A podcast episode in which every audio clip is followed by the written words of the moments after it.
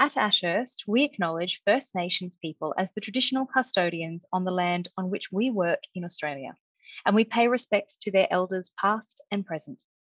We extend that respect to Aboriginal and Torres Strait Islander people listening today.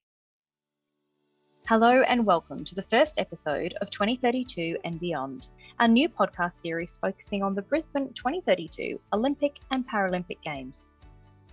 My name is Kim Wiegand, and I'm the global lead for our Client Centre of Excellence here at Ashurst. In this podcast series, we'll be taking a detailed look at a range of important issues which touch on the preparations for, delivery of, and legacy flowing from the 2032 Games. As a firm, Ashurst is no stranger to the Games landscape and has extensive experience in the delivery of recent major Games projects.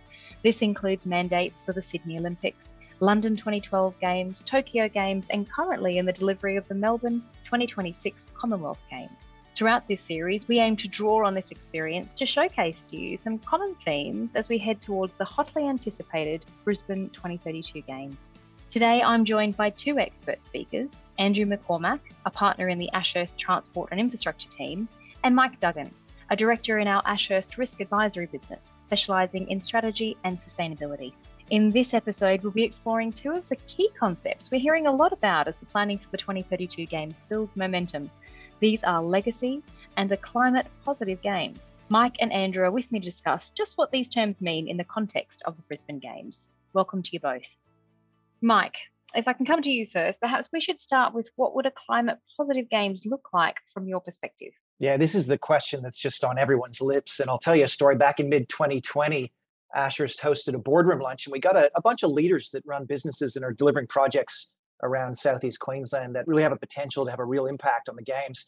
And the biggest question on their lips was really what, what is a climate positive games? What does it really mean? Really, climate positive is all about going beyond what's called achieving net zero emissions, which is basically removing emissions to a minimum and then offsetting to an effective zero base. But it's it's really about getting well beyond that to the point where you actually create an environmental benefit.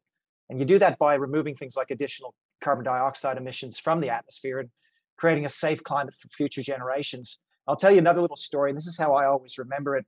Back in Canada, I grew up in Canada. I was a uh, was a long trip canoeist, and uh, my father and I used to go on long trips, sometimes up to a week, canoeing around the Kipawa in the uh, Quebec part of Canada, around Ontario. And he always taught me to leave no trace, to make sure that every time I go to a camp, that I absolutely leave no trace. Pick up all the rubbish or anything that's been left behind, leave it in a better in a better shape than it began with. Going beyond that, you know, you're, you're really picking up any any other rubbish that you can find and, and making sure that you get rid of that. And It's it's kind of the same type thing. It's making sure we leave the world in a better place so that future generations really have the opportunity to be able to enjoy the society that we've been able to enjoy for so many many years. So net zero is one big milestone on the way up the mountain. But when you get to the top, it's all about removing those additional emissions. Climate positive is really the pinnacle of a combined mitigation and adaptation strategy because really what you're doing is you're being able to manage your community by you know creating a big gaping hole in the, in the metaphorical boat which is our carbon emissions rushing into that boat we're drowning in that we're absolutely drowning in that so the idea behind climate positivity is to be able to really plug the hole in the boat and remove the water at the same time, which is the absolute perfect scenario. Can you give me just a practical example there of what some of the things that that organizations should be doing and could be doing to achieve this plugging of the hole and, and siphoning the water at the same time? Yeah, Kim, it it takes both a, obviously a policy lever, a technology lever, but also then a big change in the way that we run our societies. I mean, we're talking about operating a society in a very different way and operating business in a very different way that they're that really we're not very used to as a as kind of a traditional traditional kind of business and, and financial market.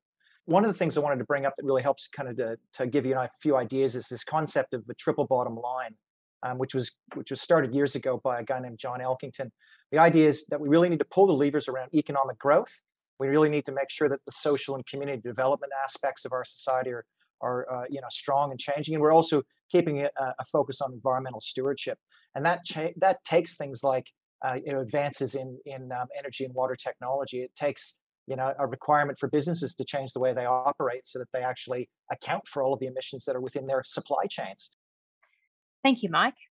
Andrew, if I can come to you now to consider the second concept we, we touched on, what is your take on the legacy we should be looking to achieve from the Brisbane Games? Well, it's a good question, Kim, and I think there's a number of aspects to the legacy of the 2032 Games. I'll probably focus on three key aspects. First would be cultural change. Second, transport infrastructure. Third would be sporting legacy.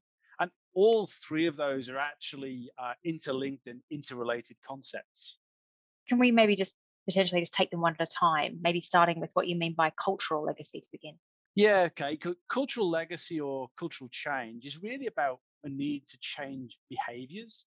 Um, if I was to sum it up, it's probably about promoting sustainability over consumption. It's also probably about looking to promote uh, the circular economy. That's something that we've heard a lot about. But what is it? Well, it can probably be summed up as a focus on reusing and regenerating the materials and products that we use, but also about uh, embracing sharing resources and refurbishing and reusing existing infrastructure. Overall, it's probably about prioritizing positive environmental outcomes over perhaps more traditional outcomes where the focus was on creating economic growth and making money. It's probably also important to realize that they're not mutually exclusive goals. It's just the timing is a little different. You can still get economic rewards, but they will actually come later in time and as a consequence of achieving the primary environmental uh, objective. A thing that I also think is worth pointing out, and it's a truism in life, is that change, any change, particularly this type of change, is not easy. In my view, I think we need to be looking for a carrot to encourage behavior rather than a stick to punish the poor behavior we want to eliminate. What I think we need to do is demonstrate to the community that this change in approach is actually desirable and it will promote some immediate benefits. It's not just about avoiding some far off doomsday scenario, it's actually going to make life better sooner. And in that sense, these games can be used as a focal point um, to create, if you like, a united vision for what the future should look like and therefore that will support that behavioral change. And in this regard, government, and by that I mean all levels of government, state, federal, and local, have a unique opportunity to lead this behavioral change because they have the ability to influence market behavior through their procurement processes and their procurement decision making. And hopefully, will set benchmarks that the private sector will be able to then embrace and follow in this regard, we've already seen uh, here in Queensland, Minister De Brenni, who's the Minister for Energy, Renewables and Hydrogen, uh, making it clear that a significant part of Brisbane's 2032 emissions are going to be supply chain related, which was something Mike mentioned before. And there's going to be a real focus on encouraging the supply chain to reduce those emissions so that the overall emissions total from the games is much lower than it would otherwise have been. We've also had the, uh, the Director General of the Department of State Development making it clear to the market there'll be a heavy weighting towards low carbon intensity solutions in the procurement processes that the state will be running to procure goods, services, and the like for uh, the Olympic Games.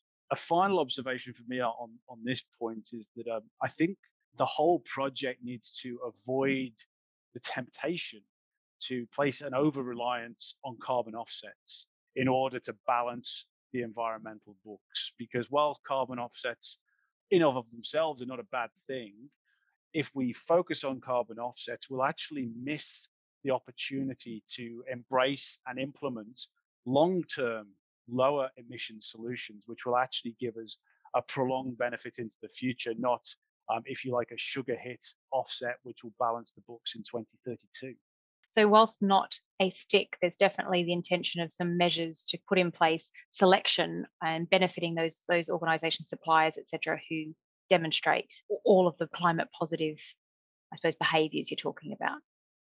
I think if you want to be considered for supplying to these games, and by that, that's going to be largely through the state government procurement process, you're going to need to show that you've addressed the climate positive issue. You're going to need to show strategies and solutions which, you know, offer the lowest possible or potential emissions outcome. We're never going to be able to, re, you know, remove emissions entirely from the supply chain, but it's about reducing them. And the way to drive that behavior is to make that a, an aspiration you have to fulfill in order to win the job and hopefully then actually move the market. Um, the will on the subject of carbon offsets, I think we'll see in the years to come a more stringent treatment of carbon offsets and not using them as, you know, in some ways, an easy out in order to achieve achieve an overall environmental objective. Mike, just coming back to you on that, probably leads quite nicely into uh, um, your views on if you were the BNE Game Sustainability Committee, if you're on that committee, what would be the top three things to focus on, and how would these support the most impact for a climate positive games? Yeah, so this this committee's um, right now just being launched. It'll work alongside the existing legacy committee, and I think I think the sustainability committee is probably going to have one of the most important initial jobs in doing what I'd call setting up the operating environment that's really going to be conducive to meeting those climate positive goals that are going to be put in place and this it takes a lot more than just policy and technology. You can't solve all, everything with with just those two kind of levers. You really need to be able to to focus in on some key things that, that will help that operating environment to really run smoothly and make it conducive to all of the various different policy and technology levers that we're trying to put in place. And i want to keep with that th- that theme of three that andrew just talked about and i'm going to talk about my three e's and these three e's are really what's going to help the operating environment to to run smoothly and that's the enablers the externalities, and experiences. So those en- enablers are those types of things that really amplify or scale up the core climate positive initiatives. And those are things like household income and business prosperity. So if we've got incomes that are higher within households and we've got more discretionary dollars to spend, we've got the ability for households to actually invest in reducing their climate impact. And that's that's an important lever to pull. If workers are earning higher wages, they've got the ability f- to help their businesses to actually invest in the technologies that will help the businesses reduce their impact. So those types of enablers, along with things like partnerships and along with things like movement and transportation of stuff, water and electrons around, are all kinds of things that will really be able to ensure that we can we can create that environment that um, that supports climate positivity. So two more E's. I've got a couple more to go. Externalities. Externalities are those types of things like safety, jobs, and the broader risk environments that are, are part of the operating environment which climate positivity will be achieved. So safety is things like the environments where people work and recreate, and they still need to be um, as safe and supportive for the community as they were prior to us actually going down the track of trying to be climate positive jobs. We need job security. We have to have fulfilling employment. We need to support families to invest their time and money back into those technologies that i mentioned before will help us to become a more climate positive southeast queensland. So and those broader risk environments such things as disputes and litigation stemming from uh, some things like unfilled objectives that we're aiming for as part of our climate positive plan will be areas that we have to be really careful around to ensure that um, we a meet our goal but b de-risk the environment that we're operating in my last E is experiences. So the experiences that we want the community to, to engage with are transparent and authentic. And transparency is all about saying what you mean and meaning what you say. It's disclosing those things that are the most important to stakeholders in a way that they not only engage with, but that are true and correct. Storytelling is another big aspect of this. We want to be as authentic as possible on the road to climate positivity.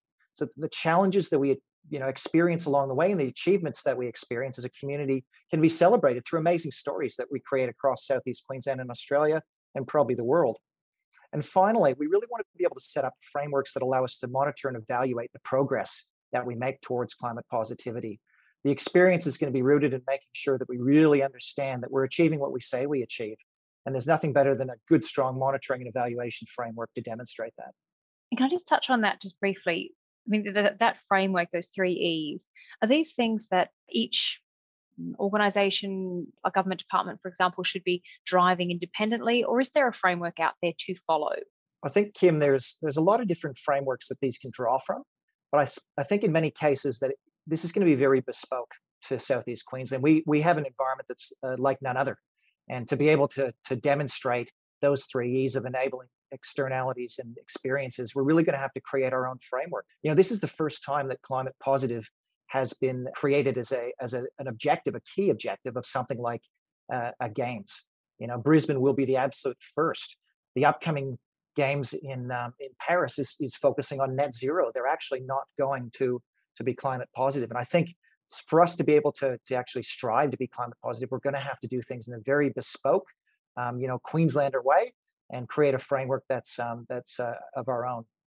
Andrew, you mentioned the transport was a key part of the game's legacy. Can you tell us a bit more about transport as as you see it from a legacy perspective? Yes, I think with transport, and in fact with all infrastructure that's being built um, in relation to the games, the mantra both from the um, the IOC and from the Brisbane bid and now implementation uh, committee is that we're building infrastructure for the future, not uh, just for the games. The games is in fact a catalyst to help achieve our transport ambitions, if I can put it in those terms. And what are those ambitions? I suppose um, putting it at its uh, at its most basic, it's probably about moving more people out of private vehicles, which is something we're still fairly wedded to in Australia generally and in Queensland in particular, uh, and moving them onto public transport. Um, doing that uh, simple thing or relatively simple thing should um, produce a number of environmental benefits. It should reduce pollution. It should reduce congestion. And if we do those two things, that should improve livability in cities like Brisbane and also improve connectivity. And if you do those two things, the two latter things, improve livability and improve connectivity, that should actually lead to an increase in productivity. So again, um, you can see there's an economic benefit that will ultimately flow uh, from achieving some fairly desirable um, positive environmental outcomes. Um, an interesting difference between this games and, and previous games is although it's by shorthand referred to as, as the uh, Brisbane 2032 and the Brisbane games, it's not really just about Brisbane. In fact, it's definitely not just about Brisbane. It's really about Southeast Queensland. It's about a much broader area and covers uh, a lot more communities. And one thing that, that Brisbane and Southeast Queensland will need beyond 2032 is a world class transport system and a transport system that offers a variety of transport options, both public transport being a mix of buses, trains, and, and here in Brisbane, a, a metro system, but combined with non vehicular uh, transport, so pedestrian access ways, cycleways, as well as retaining some you know, routes and capacity for private vehicles. And we've actually seen um, evidence of a move in that direction already. Uh, there's a project that's in planning at the moment to uh, improve the rail link between Gold Coast, which will be an important venue for a number of uh, events at the games, and hosts, uh, you know, the next largest city almost in Queensland, and Brisbane, the biggest city. And we're looking to have a rail link that is, and a rail corridor that is both quicker in terms of journey times and offers more capacity, more frequent services.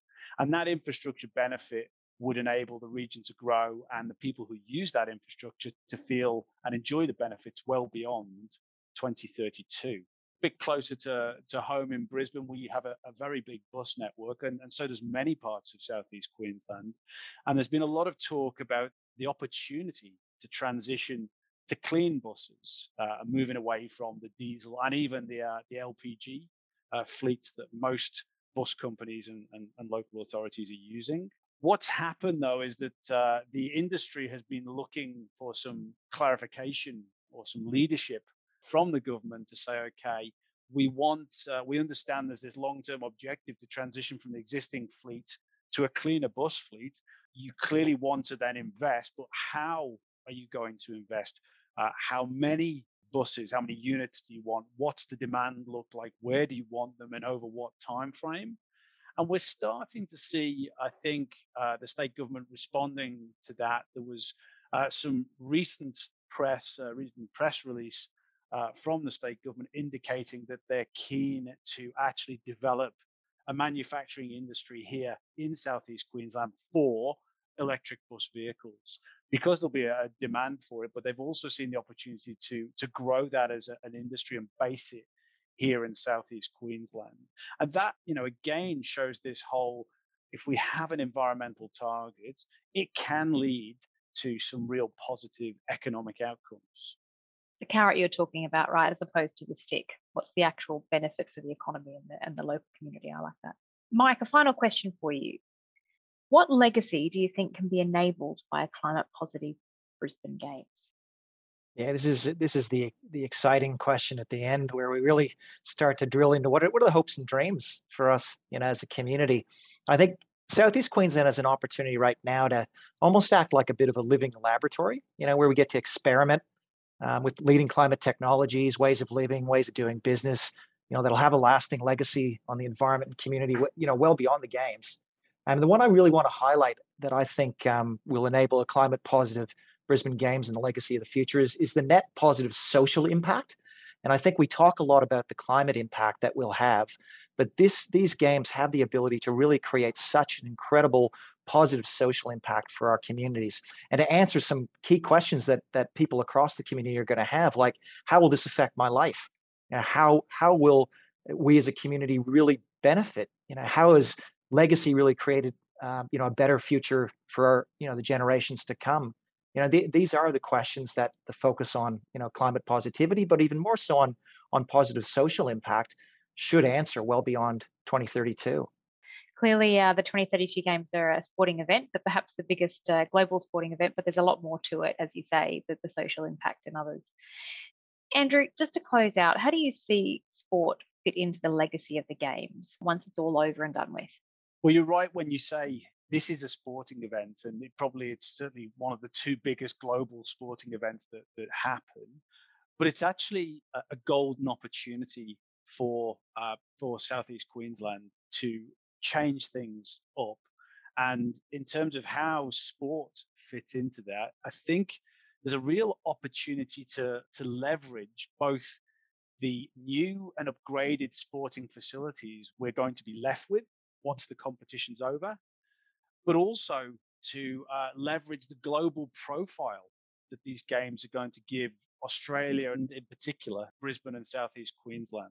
There's probably three uh, three ways that we should we should look at that. Uh, the first is that there's a real opportunity to establish Southeast Queensland as a centre for sporting excellence, um, both in terms of being perhaps a, a hub for sporting technology companies who will be interested in the fact that we are delivering this uh, important sporting event and that you know we've got the ideal climate and facilities for them to make this a hub and a place where they base themselves. And we again we create a new industry that can thrive here.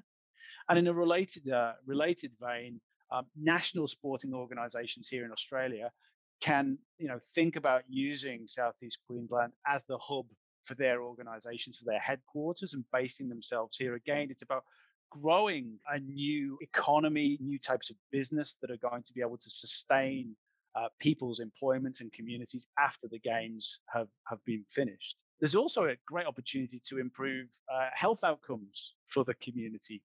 And it might sound a little trite, but one thing that the Olympics do is they generally get people off the couch and thinking about trying to take up some sport and some physical activity. So you've got the uh, kind of desire to emulate uh, the athletes or feel part uh, of the team, uh, but also the ability to then do something about it. Um, particularly for the younger generation, they'll be able to use uh, these facilities that we're going to have, and, and most of the facilities are going to be available for community use after the games has finished, and that's going to be a really important um, sporting legacy piece perhaps the third one, and it's it's the most important, but in some ways the hardest to articulate. There's a real opportunity here to use sport, to use the games to unite the community in striving towards a common goal.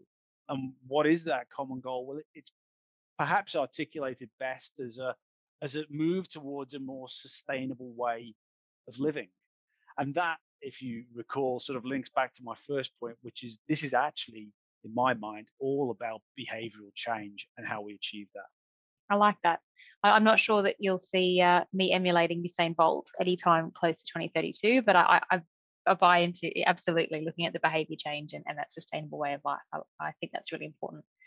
I suppose to wrap up, what would be quite interesting to hear from your perspective is what does the next few months look like? We, we obviously 2032, we're you know quite a ways away from that actual event, but there's a lot to happen in the meantime. What does even the next few months look like on this journey? Well, you're right when you say 2032 seems like a long way away, but it's not. Nine years, it is actually the longest lead in period any uh, Olympic city or region has had. But we are faced with a, a, I say a challenge, but also an opportunity that no other game city has had before, in that we have taken on a commitment and it's a part of the Olympic contract that we are committed to delivering a, a, climate positive game. And that means we're going to have to do things differently. So we're going to need that time. And at the moment, uh, we're still in the planning phase. It's actually quite an exciting time because the next few months should see some more clear direction coming from both the Brisbane Organising Committee and also uh, the state government about how we're going to actually uh, deliver on these uh, objectives. What are the practical things that are going to have to happen? Who's going to be doing them? when are they going to be doing them? And look, that plan is not going to be in such granular detail that everything will be solved. It is likely to be uh, a framework and a, a sort of a, um, a roadmap into the future, but then there will be many projects that need to be delivered in order to bring it all together. Yeah, I think Andrew, you've you've you've taken a, a great long view and then and then brought it back to the to the last kind of couple of couple of months. And I think over the next few months, if you were to just break it down even into another couple of threes, there'd be three C's, wouldn't there? There'd be bringing on capacity. So making sure that we've got the capacity to actually deliver on the initial planning phase. So that's hiring people. You know, the, the games committee is going to have to hire in key positions as we're seeing right now to ensure that we can actually deliver on the planning phase and have the right skills and capabilities there. Second one is is consultation. You know, part of the next few months is getting out into the community and start talking to stakeholders and understanding what this actually means to them and utilizing that information to feed back into the planning phase and the setting of our interim goals over the next few years the last C is really all about communication. And it's getting out there and really starting to talk to people and start building those stories that um, that are so important to making sure that the community comes along in the journey. Because that communication phase is all about winning the hearts and minds of those people in the southeast Queensland community, so they become part of the entire uh, journey that we go on, and, and not just a willing part, but an excited part, and a, and a part of this journey that um, that helps us to be uh, as successful as we know we all want to be. Thank you, Andrew, and thank you, Mike, for sharing those insights. I really enjoyed understanding more about the games as we move forward. It'll be interesting to see as the master plan and legacy plans for the games evolve in the coming months, as you say, how the concepts of legacy and a climate positive games are really brought to life. Well, that's all for this first episode of 2032 and beyond. Thank you for joining us. We hope that you can join us again for our next episode when we will speak with Wayne Gerard, a member of the Brisbane Olympic and Paralympic Games Legacy Committee, to get his views on how Brisbane can take advantage of the legacy opportunities offered by these games. To hear other Business Agenda episodes, you'll find us on Apple Podcast, Spotify, or wherever you get your podcasts. While you're there, feel free to subscribe to Ashurst Business Agenda and leave us a rating or review. Until next time, thank you for listening and goodbye for now. This podcast contains general information and does not constitute legal advice. Ashurst is not a sponsor, licensee, or promotional partner of the Brisbane 2032 Olympic and Paralympic Games, and the Olympic movement, nor any Olympic body, event, team, or athlete. Nothing in this podcast is intended to suggest any such sponsorship, license, or promotional affiliation.